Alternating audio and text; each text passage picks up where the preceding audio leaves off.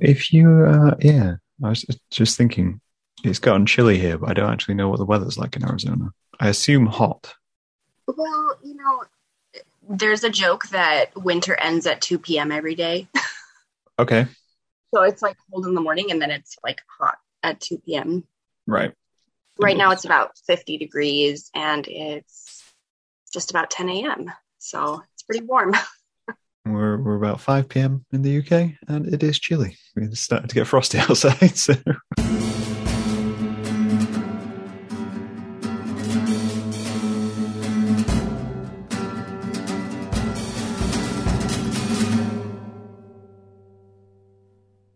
In that case, I will welcome you to the podcast. Thank you. Happy to be here. We got there in the end. We, you Yeah. know, we, we had one slight hiccup. Not too bad. You're actually, strangely enough, I did a recording on Friday with someone else from Arizona, and that also had a hiccup. Oh no, who was it? Um, so there's a there's a rapper named Mega Ran who's in that area, and he had to reschedule because he had to go help his mom with something. So he was just like, just Arizona, just got a bad reputation. Oh yeah, that's how it goes. Also, I, I also learned about MST from you both because I didn't even know that was a time zone. Yes. Yep. It's different from Mountain Standard, so it can get kind of confusing. And I also learned a lot of Americans don't know that that's a time zone either because I have friends in California and they just assumed you were in the same. You just No, yeah, Arizona doesn't practice daylight savings, so it, it kind of throws everyone off when they're not expecting it. it's special. It's a special area to live in. Yes. Have you been there your entire life then? You know, I moved to Arizona when I was in middle school, so around age 13, 12 or 13 or so, and I've been here since. So that's, you know, the larger part of my life. So I guess you could say that Arizona is definitely home now. Nice. nice. I like that. I'm terrible at introducing people, so I'm going to let you introduce yourself. Who are you and what do you do? Well, my name is Carissa Lucille, and I'm a zine maker and multimedia artist. And I run a zine distro and store out of Phoenix, Arizona called Wasted Ink Zine Distro. And I also co organize the Phoenix Zine Fest that's here. You do. When you say multimedia artist, do you mean photography, film? I kind of every year it seems to change, but um, the last few years I've been focusing on textile art, um, specifically quilting and um, larger scale pieces. So that's been really fun lately. So that's kind of the rabbit hole I'm down this year. It's not a bad rabbit hole to end up in. Agreed. I think with lot with art, you you do tend to like year to year. You're just like, all right, I'm going to explore this this year, and this is going to be the thing. Exactly. I did writing for so many years that I feel like I missed out on a lot of the hands-on art. Okay. So it's been fun as an adult to kind of guide that experience for myself and, and learn a lot of different things. It's worth getting messy to do it as well. Yes, I agree. Yeah. yeah there's a catharsis in that um obviously i found you through wasted ink being involved in zines and whatnot and looking up brick and mortar stores essentially and that's what that's essentially why i reached out to you because it's very rare i find that you find a zine store so to speak how long have you you had the start? then? Well, um, this year will be our seventh year open. oh damn Um, and I agree, it is rare. And I Mm. didn't necessarily know how rare it was until probably a few years in.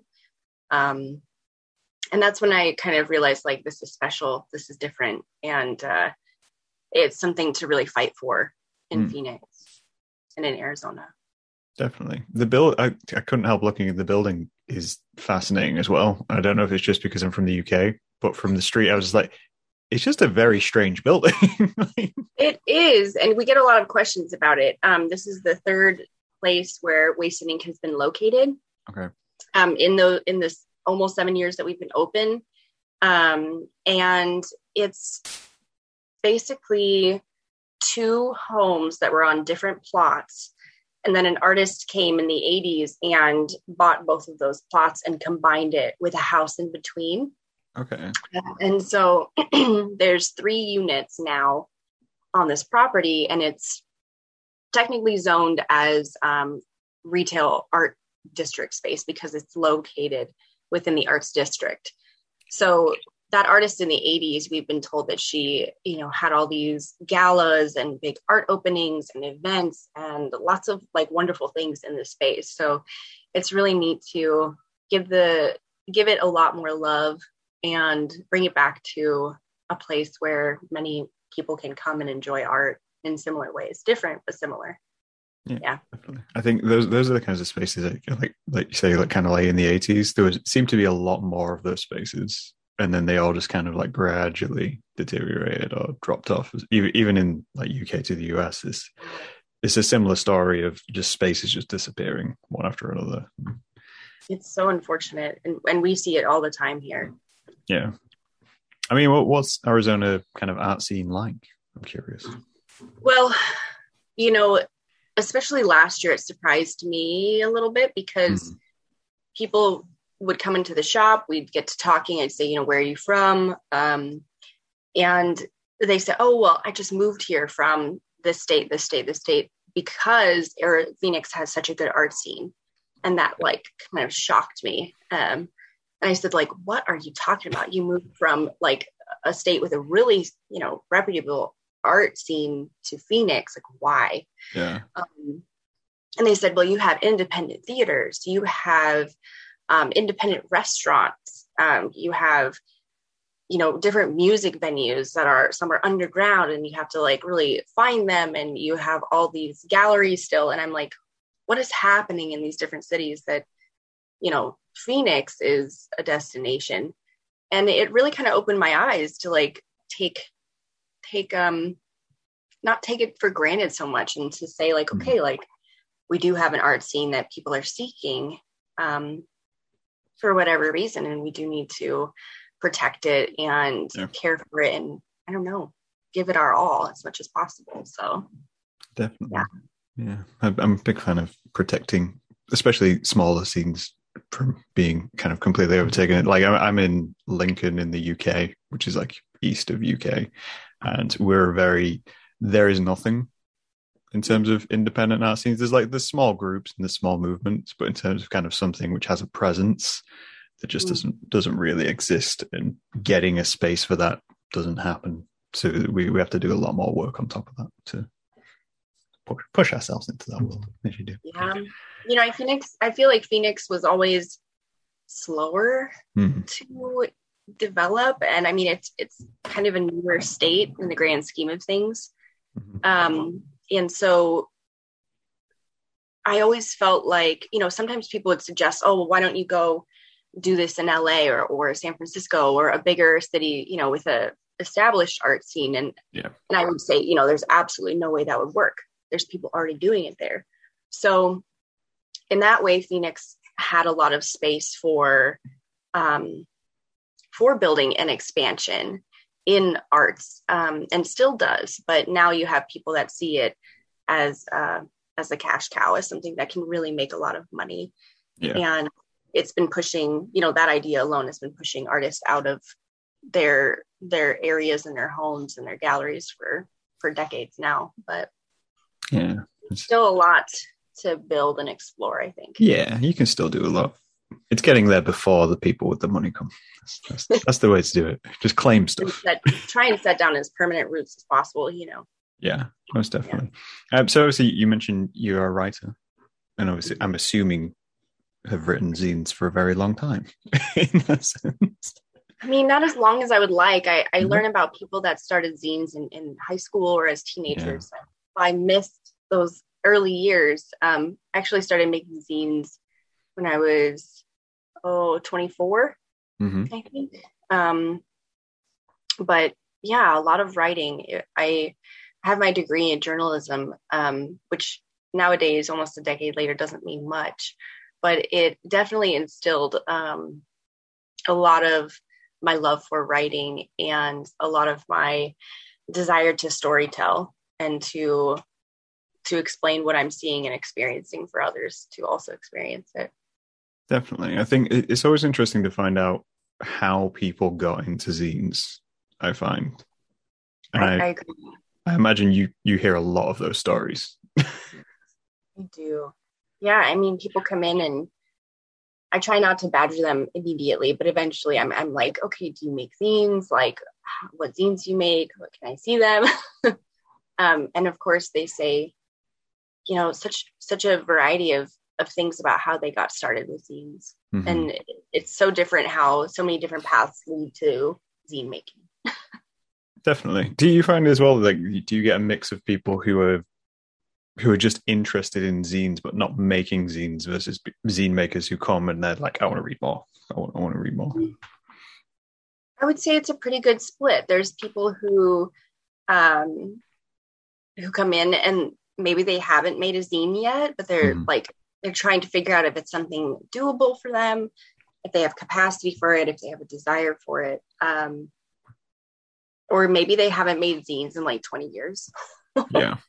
And and they're like, wow, like people still make zines. And I'm like, yeah, they do. You should make yours. And keep, keep going. And they never always trying to give that gentle nudge, like make zines. just coercive, just like, oh, so have you heard about zines? Do you want do you want to make a zine? Oh yeah. They're a nice um the way I describe them was like they're a nice gateway to creativity.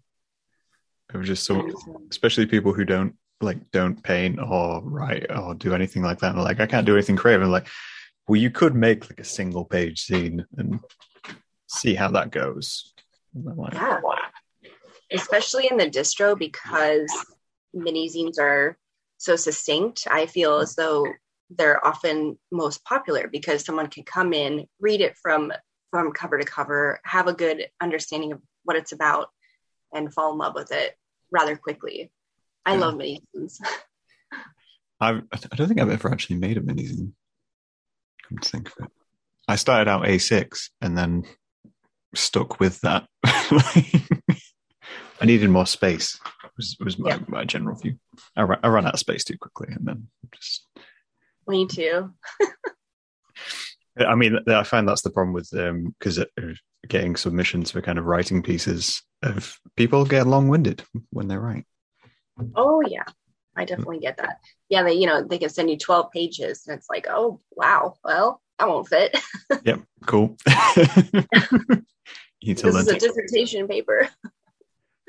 I mean, there's, I think that's one of the kind of interesting things of zines as well is that you you see such a range of just styles. It's never one thing. It's it's always like blends of you know such and such does it like you say an essay or uh, like a, a dissertation on something, whereas someone else will literally just spread their thoughts on a page and dive into it. And I, I don't really, I don't know if there's a right way or a wrong way to do it. I, am constantly surprised by it, and yeah. I've seen a, a fair share of zines. Um, just this year, this past year alone in 2021, Wasted Ink distributed almost 4,000 zines. Wow. And so, you know, that's just a snapshot of what what's for sale and what's being distributed. Um, and I'm constantly surprised by what people make, happily surprised. And at Wasted Ink, we focus on carrying specific creators' work. So people who are BIPOC, who are LGBTQIA plus, um, who are chronically ill or disabled or neurodivergent. Mm-hmm. And many of our zine makers are a combination of those identities, which is really neat. And yet the variety continues and continues to expand. And there's so many different topics within yeah. the distro. Interesting. There's, I mean, I'm kind of curious just in terms of obviously saying you keep getting kind of surprised by what you receive. I'm curious what the most impressive zine you've ever received is, or what you would class as it. That is a big question, but it is a big question. Um, you know, I always really it. like the I always really like the zines that teach me something, especially okay. about someone's experience that I will never have. Um, mm-hmm. And so it's like that camp where they're really interesting to me because of their content, or they're interesting to me because of their um,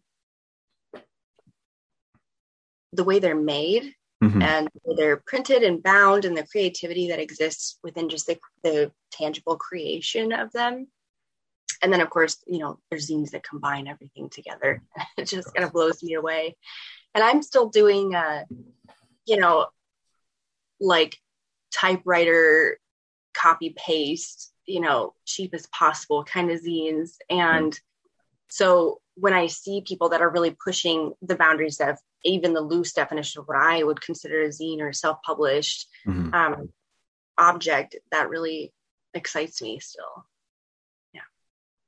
Definitely. I mean, I mean just jumping to that, uh, a question of what constitutes a zine. How far how far away from that do you think you can go? I mean, so in the distro, I tend to have a looser definition of it um, it's basically anything that has been self published or has even gone through like an independent DIY press. Okay. Um, I try to shy away from things that have ISBN numbers, barcodes. Um, I try, the shop has a price cap on it, so 25 or under, mm-hmm. um, just so that, you know, I'm not distributing art coffee books or you know the more expensive art books that could exist out there yeah um, but the majority of the the zines in the distro are between two to seven dollars they're still right in that range um, very very few are up that at that higher range so you know we have some people consider comics, indie comics, you know, not zines, but you know, if it's self-published, if it's, if it's self-printed and it's self-assembled, like can it can be in the distro. Um, I just tend to have like a pretty loose approach to it. Um, I love the collaborative zines. I love the work that, you know, they're kind of like they're on the edge of magazines, but they're still all individually mm-hmm. created and and published. And I think that's important still um, you know, sometimes people talk about, you know, what the zines are made out of. If, you know, for me, I'm still making the the DIY copy and paste stuff at yeah. home. Um, but there are people that are making these high gloss, beautifully bound, um, really high quality paper publications, and um, they still they still have a place. So you know, many of the projects the funds collected from them go to support other projects and, and larger organizations or mutual aid efforts in our area. So it just kind of depends on what it is um, and why it exists, I guess. Yeah, I think why becomes the big question because it's it's always when you have this conversation with people and they do try to start splitting it of you know oh you can't you can't do it because you haven't assembled it yourself or you haven't copy and pasted. And you're like I, I mean you know, I paid for it, I created it, therefore it's mine. I think I always draw the line of if it's got advertisements, Ooh, if it's like yes, if it's like as soon as you're funding something else, then you've you've gone away from what was meant to be there, I guess. Or it's I, not subjectively. Sometimes in my zines I'll have fake advertisements just as a gag. but oh, yeah, yeah if, you, if you're like selling ad space in your zine, then I think it kind of becomes something, something yeah. else. That's, def- that's definitely magazine territory. And and the circulation, you know, if if you're selling it on Amazon and you're distributing twenty thousand a year, like is that a zine? That's interesting as well because you get a lot now, like fashion brands have moved into what they call zines. I've noticed. Yes. And that concerns me. Yeah, I've seen a lot of popularity um, grow, you know, in our area. So, you know, there's a lot more, there's college courses mm. or zines. And, and I kind of have to ask myself, like, who are the professors teaching this? And yeah. why are they teaching zines in college? And what comes of it? And what their ethos is around zines. You know, how are they involved in the larger community? Are they a zine maker themselves? Or do they just like graphic design? like so that you know there's a lot of a lot of questions and but i do think this the hair splitting of it all can be more detrimental to the to the scene overall instead of just more welcoming and and saying like, hey, like make whatever you want. So Yeah. there's that fine line, I think. Yeah, I, I think the the thought of doing a university course about zines that terrifies me. I, I always, I mean, I'm always at the level of I get put off when I see when I see signs about zine workshops, and those workshops aren't free.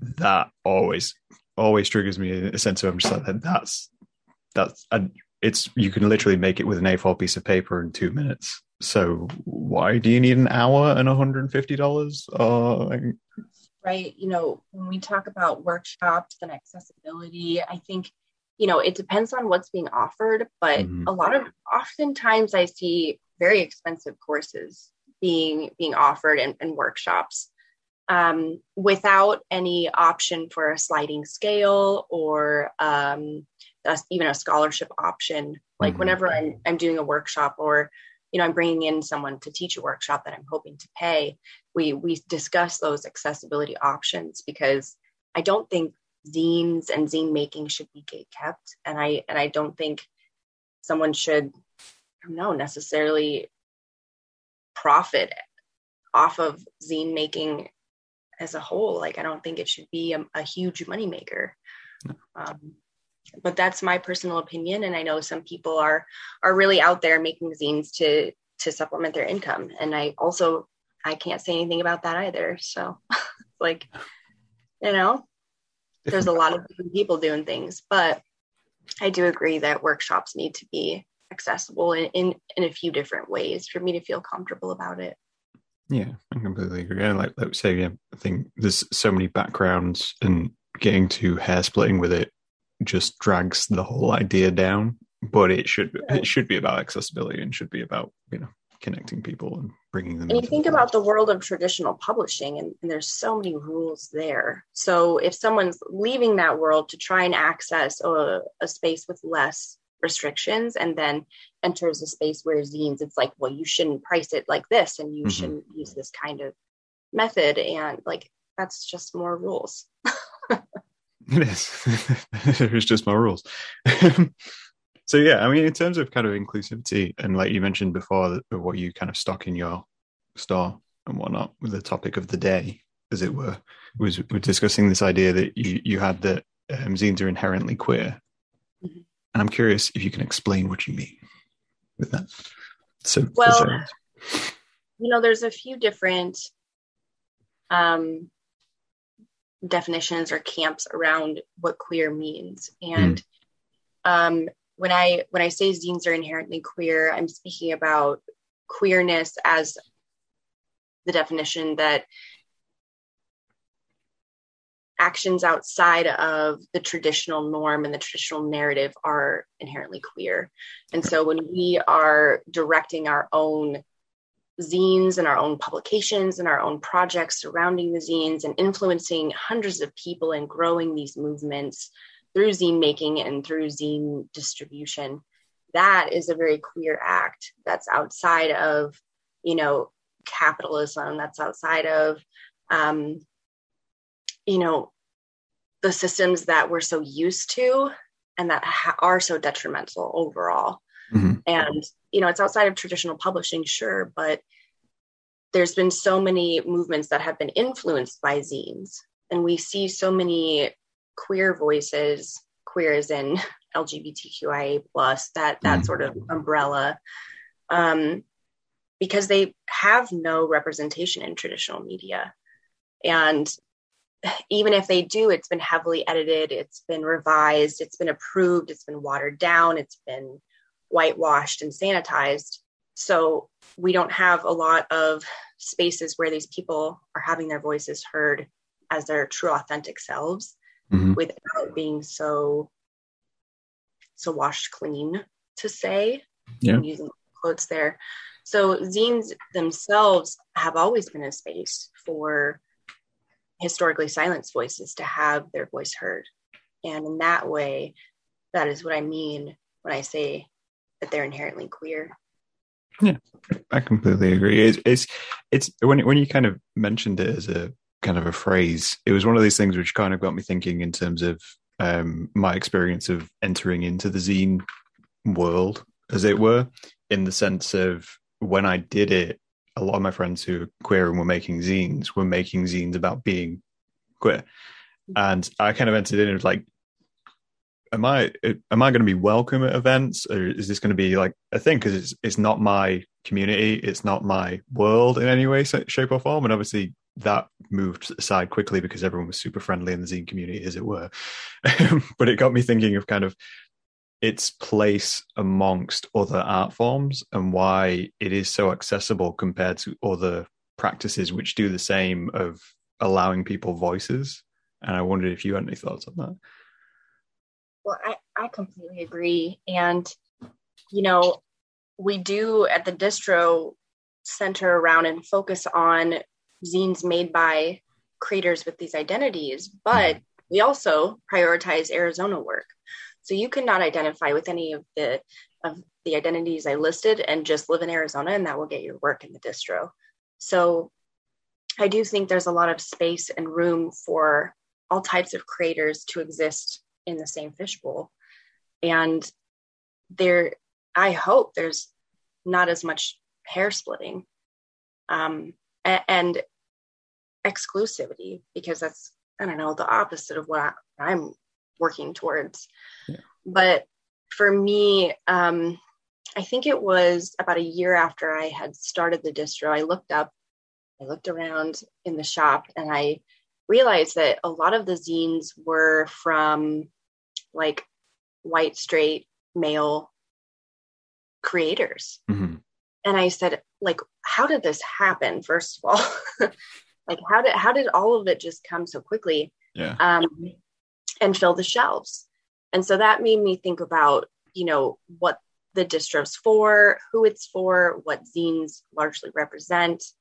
Um, and while there's still room for creators who have those identities, I wanted to make sure there was a more balanced, um, a more balanced situation, a more balanced existence of the different voices.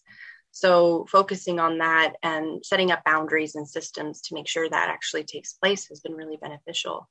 And yet, you know, like I said, the variety is still vast. I mean, you can find zines in the store about anything, which is wonderful.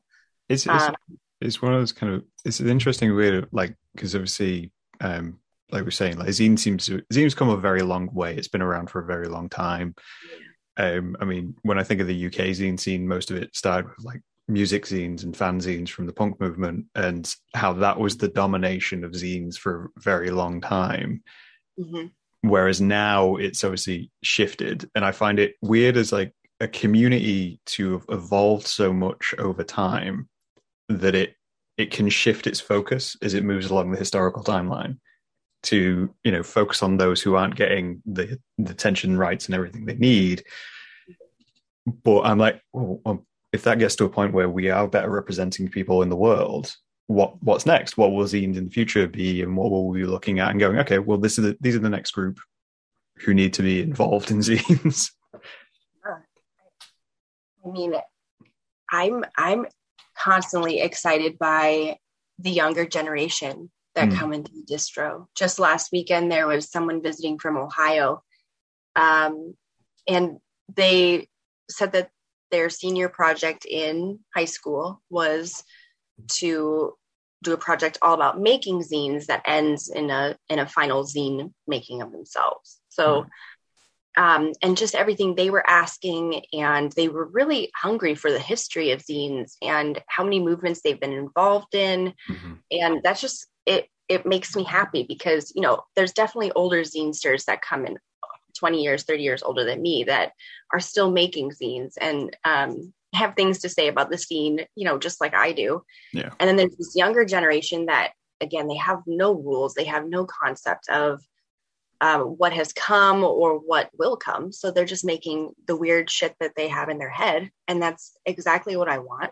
Yeah. Um, it's very creative, it's very powerful, and they're operating and creating without rules, just like a lot of zinesters. Definitely. Do you think zines are potentially more accessible than because the the way the the comparison I was making in my head between zines and other art forms is to graffiti and street art. I'm always thinking they they very much fall into the same count, accounts of anyone can do these if you have a pencil or if you have a pen. And Mhm. I I wonder if zines are actually more accessible than something like street art. Hmm. You know, I don't know too much about street art, but I I really do believe that anyone can make zines, Hmm. and that's kind of why I think I I like gently push, you know, and say like, you know, oh, you're not a zinester yet. Like, oh, you don't make zines yet. Like, don't don't just close that door. because you know you can make a zine in one afternoon if you really wanted to Mhm. um, you could see a hole in your community and and gather you know a group of five and make a zine um, there- there's so many options and so many ways to do it that i really do believe it is accessible. Now paper and ink prices are going up Mhm. still. And that's like you know you can't find a printer. You can't buy and find a printer anywhere. So there are limiting factors that are outside of the scene. It's just Yeah. the world we live in. But i do think that zines are accessible. And how i started my distributing my zine was i hid hundreds of copies all over my city. Um, with the hopes that someone would find it and even if they threw it away they had to look at it. And it was uh, kind of in your face feminist propaganda zines um, about all sorts of different topics. But a lot of people would then find me tabling and said you make this? I found this in a coffee shop. I found this in the library. I found this Yeah. you know and that they just got involved in that way.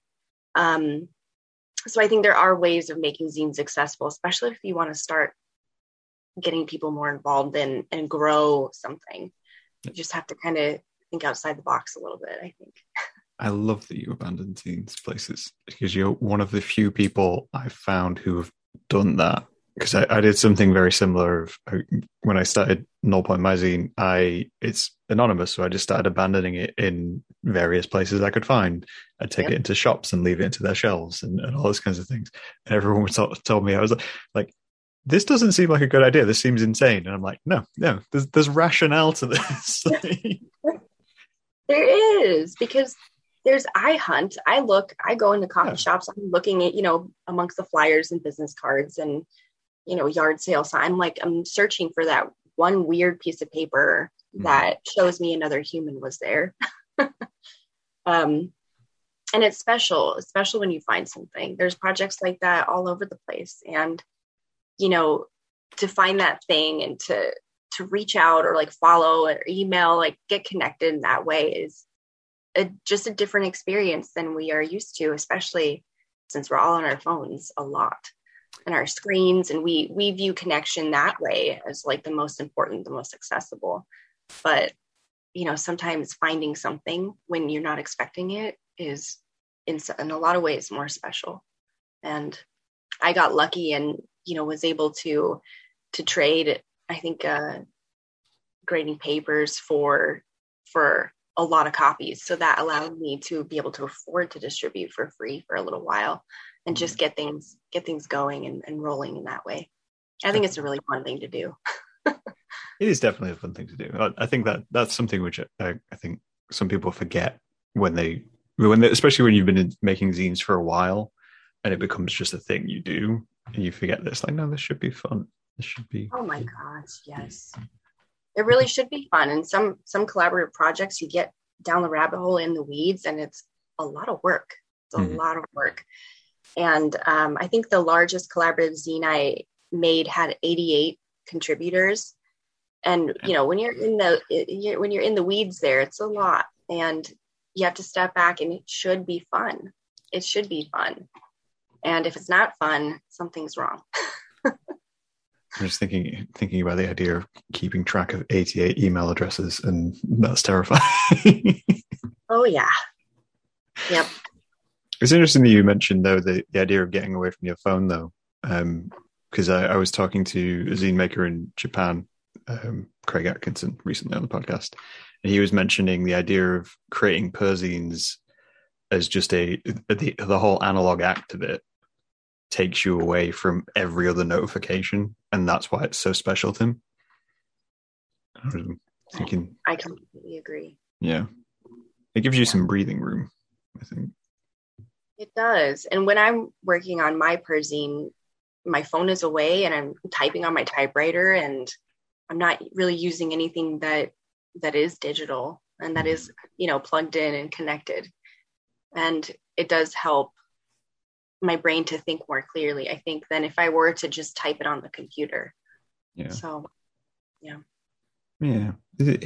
It's going back to the idea of it kind of being inherently um, queer. The it's one of these weird things of like I see zines as micro like micro actions of rebellion, if that makes sense. Oh yeah, oh yeah, I agree. I think it heavily lends itself to that kind of idea where you are basically just you have no control in your life because of outside influences and outside forces. So you basically get to sit down and go, actually, no, if I just write fuck you on a piece of paper, that gives me that freedom. it does. And I, I find so many people they're much more willing to share their their thoughts, their experiences, their worries, you know, everything jumbled in their brain in a zine but mm-hmm. you won't find that online. You won't find it in a Tumblr blog or, or maybe even Live Journal wouldn't have been as expansive. Um, and in a zine, I feel as though you have much more control over who consumes your zine. You can make a run of 10 and distribute and just give it to specific people. You know, you can publish anonymously or with a pen name. You have a lot more freedom to speak openly. And um, I think that's a beautiful thing. People have a lot to share, but there's a lot of fear of, of being judged or, you know, whatever else, or, you know, even legalities of some things, I'm sure. But zines open up a lot more opportunity to share just authenticity. Mm. I hmm. think that's that's a beautiful thing. Do you think kind of people as a society at large need that like that escape of authenticity. Sorry, let me get the words out of my mouth. I think so. I really think so. We've done a few um, open mics called um, Misery Musings, and it's like just inviting people to share their their you know bad poetry or their sad stuff or you know just things that they they might not share other places mm-hmm. and that's that's shown me that people do really find it cathartic to to share in these ways with each other and to share this type of of well whatever medium it is whether it's writing or poetry or i don't know even something more like i don't know like on video some sort of art or dance but yeah. i think people really crave those spaces to show their authentic selves without judgment and I always think that zines are on the shelves, just they're like catalysts for that connection and they're just waiting to like have someone witness them and open them and, and consume and, and connect. And yeah. Yeah. I think people do need that.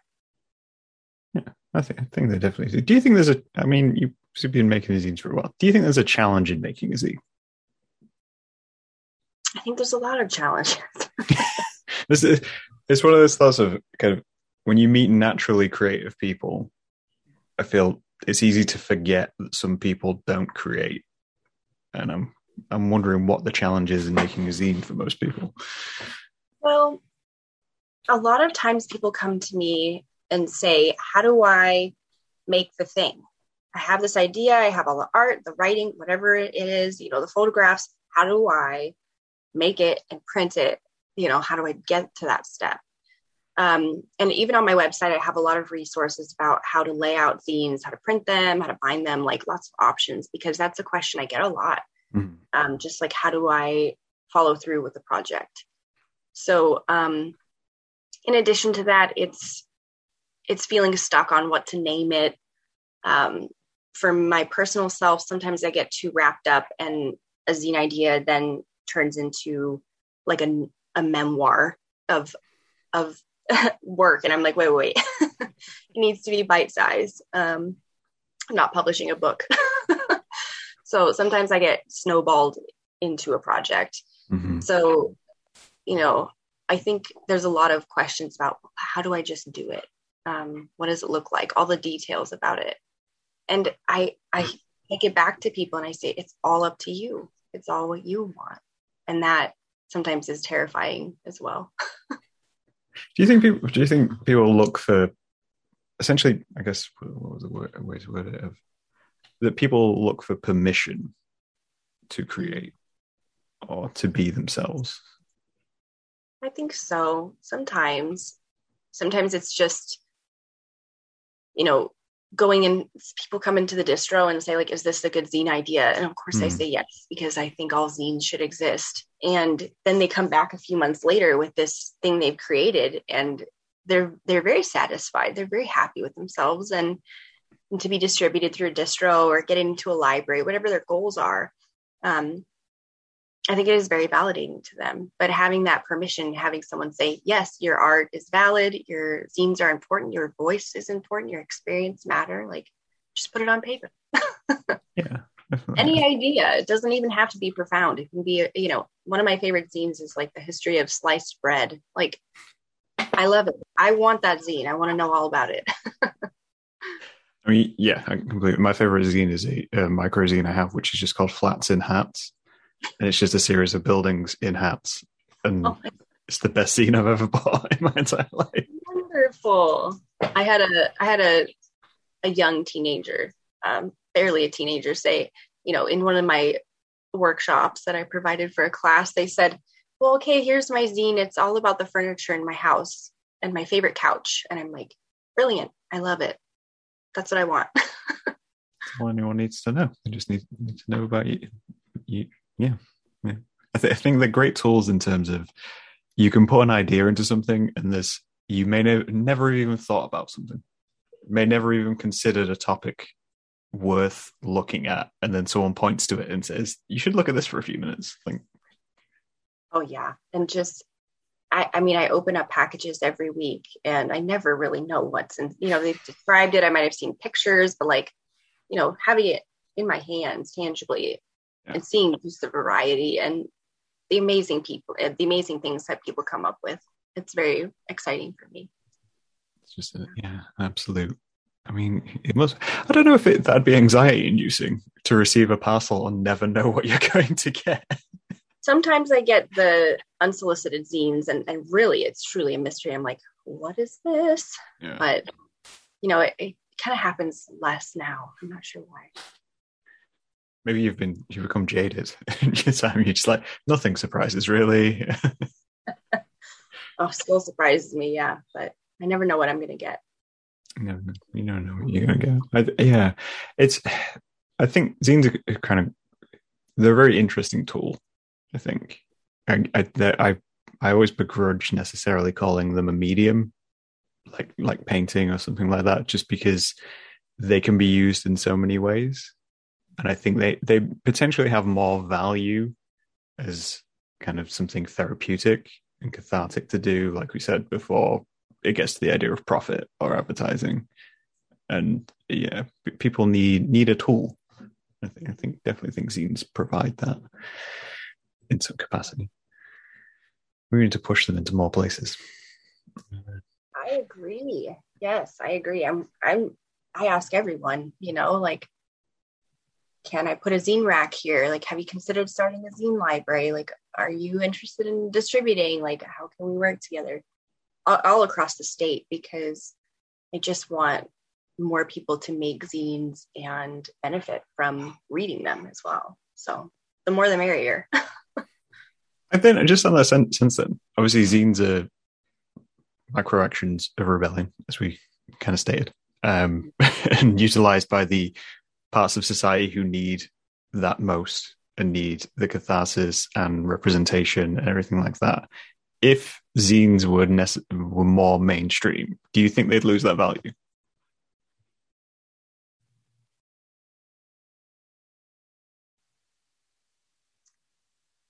You know, I have heard older zinesters say that zines now are mainstream. Hmm. Um, I remember on Instagram way back in the day, there was less than 500 posts with the hashtag zine. Mm. And um, that does not mean that they weren't widespread all over the world with people making them and sharing them. That just means that they hadn't been posted on Instagram yet. And it's like, you know, I think that if too many people with the wrong ideas of zines were pushing zines, um, you know, there's always a risk of losing the root of what zines are um, and the importance of accessibility and the value of trading and you know this kind of anti-capitalist approach. So i think like anything art can be co-opted and turned into something that it wasn't originally yeah. that's going to happen no matter what and i think that as more people learn about zines we just try to you know explain the history of them and why they're important and how they can be used as a tool um, in political movements and social movements um, or they can just be about absurd things you know they can be your diary they can be just anything and i think really pushing those ideas when discussing zines and introducing them not as like this is going to be a really easy thing for you to get rich i think um you know i think the more people know about zines in in a good way and in, in with the roots and history involved that will fight the other side of zines being commodity or co-opted. So I don't think they'll become super duper mainstream. I, I think art is more accessible than ever, especially because the way people use social media platforms. But I don't think they'll ever lose their their true roots and their importance, especially if we just keep talking about why they're important and, and how they can be used to benefit people. So it's like I think I want people to I want more people to know about it, but I also want it to be discussed in good ways, um, instead of you know some sort of cash grab or or easy and quick way to make money.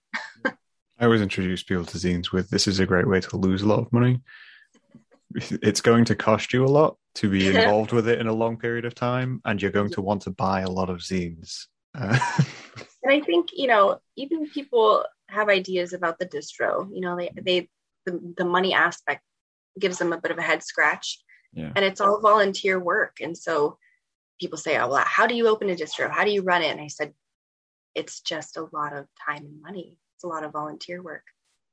for a community mm-hmm. that's doing the exact same thing. So, yeah, I think I wish there were more distros. I wish there were more stores, but it's hard. it's not an easy thing to do. Yeah, definitely. I think yeah, it, it would be nice to see more zine stores, and like like kind of say, I think the risk we run is people doing it for the wrong reasons, essentially and then stocking the things for the wrong reasons of mm-hmm. well I, in a way I, I don't know the the fight which people have to get zines into places like I, have obviously tried you try to get artwork into different locations in different stores and people tend to be a bit shy of doing that whereas zines i'm always like well they're only small you could have a little a little zine stand to decide it's a good thing i like that they're they collapse nicely. it's true. It's not, I don't think it's too hard, but yeah, I wish there were more stores. And I know that the pandemic has put a lot of strain on places that that were, you know, brick and mortar places to pick up and buy zines. There's been a few that have closed.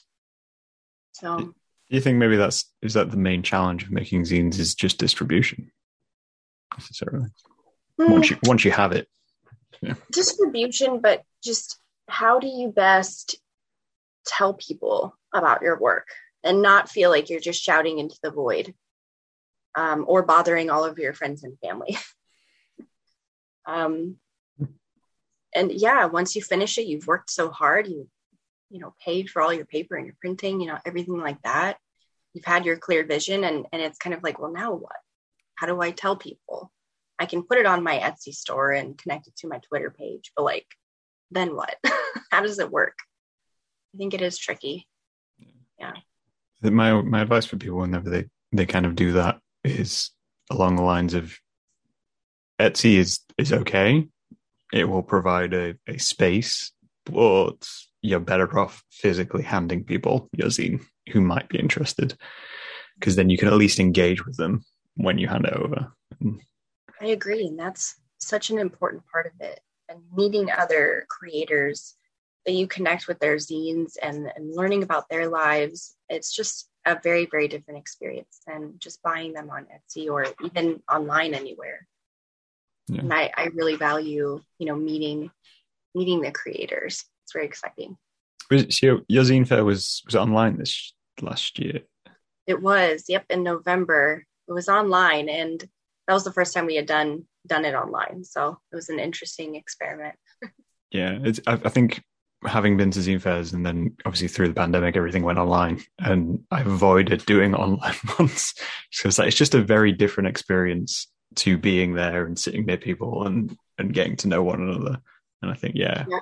I'm, looking forward to that kind of coming back hopefully. I agree. I've done a few online um, and each has had their own approach which has mm-hmm. been exciting to see how they've you know figured things out. But being online is hard um, I think a lot of people in Arizona and in Phoenix didn't participate this year because you know they really wanted that in-person aspect.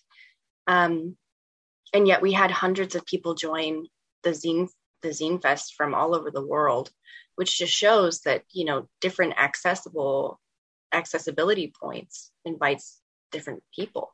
Mm-hmm. There's no way we could have had so many people from different countries join if it was in person. So again, it yielded different results, but positive overall. Yeah. Just gotta find a way to blend the two. I know. Yeah. Hybrid is something we're really thinking about because we want as many people to experience the fest as possible. So just strap a laptop to like a Segway and just gradually yeah. move around the festival.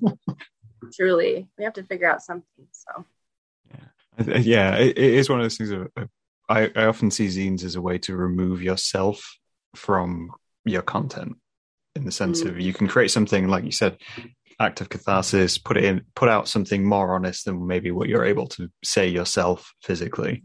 And then you hand it to someone and say hey this is this is me. This is what i do. This is what i'm about. This is my truest representation of myself. But at that same time being at a festival and seeing those people is just invaluable. I yeah, I can't I can't wait until we can do it again. And our venue sold this year, so we're gonna have to find a new place. But that's that's all part of it, you know. And I just I can't wait till till we can share space again and have those conversations across the table and trade zines and just yeah, it's there's so much good there. Definitely. Definitely something good there. Just as a final question, because it's the question you probably get asked most. How do people get into zines? How do people get into zines? Um, I think they have to have an idea that they can't get out of their head. it's like once that's how it starts for me. It's like this little whisper in the back of my head, and I try to ignore it. I'm like, I have too many zine ideas already. Um, and then it grows and then it builds, and I have the courage to mention it to someone, and they say, Yeah, you should make that zine and it gets it grows from there. And finding your community is just the biggest step. When i first started making zines i knew zero people making zines but i had that idea and that itch that wouldn't go away that i just had to like put my writing somewhere. Um, that was that had no restrictions. And finding other zine makers you know, to tell me what stapler to use and where in town has the cheapest copies. Um, you know, that was really important and valuable to me and made me feel like, okay, like I'm not just this person, you know, in my whirlwind of paper making a zine by myself. Like there, there's so many more people doing this. And it's not an act of, it's not a solitary act. Yeah. So wherever I travel, just not it's not as often as right now as it used to be, but whenever I travel, I'm looking up zines in that area. I'm Googling, I'm asking friends, I'm just trying to find where the zines are because I want to learn about more of those communities so that I can do my best to connect and support them. in whatever way I can personally. But I think getting into zines, you just have to look for them first. Yeah. Definitely. I think that's great advice. I think a little an idea and a little bit of courage probably take you quite far in making your first zine or getting into it. So, oh yeah, great platform for bringing more of your authentic self in a fairly safe environment. Yeah, I think so. Definitely. Well, I think we can probably round this out if if you're happy. Yeah. it's been lovely to catch up with you. I'm just so glad that you reached out to have this conversation about zines, and um, yeah, I'd love to read yours. Oh, I don't know about that. yes, yes, I would. You're yeah, doing it. I'm, I'm doing that thing, which is where I distance myself from my own work and just. Yeah, you're like, no, no, no. Me, me as zine fairs, um, most people, you know, you know, put their work out there and are like quite proud of their work, whereas I put my work out there and then I just gradually walk away from it. I'm the same. You know, I have this whole store of zines and I just kind of tuck mine in there, just hide yeah. them amongst the other ones. And people say, well, which ones are yours? And I'm like, it's over hmm. there. you really have to find it. yeah, I mean, I if you find it, you get it. You get a more, you know, authentic version of ourselves. But you have to find yeah. it first. You got to. There's a challenge involved in finding yeah. ourselves. Um, no, on that case, we'll uh, we'll round this out and we'll we'll talk to these guys later. As I say, thank you for coming along. Of course, thank you so much.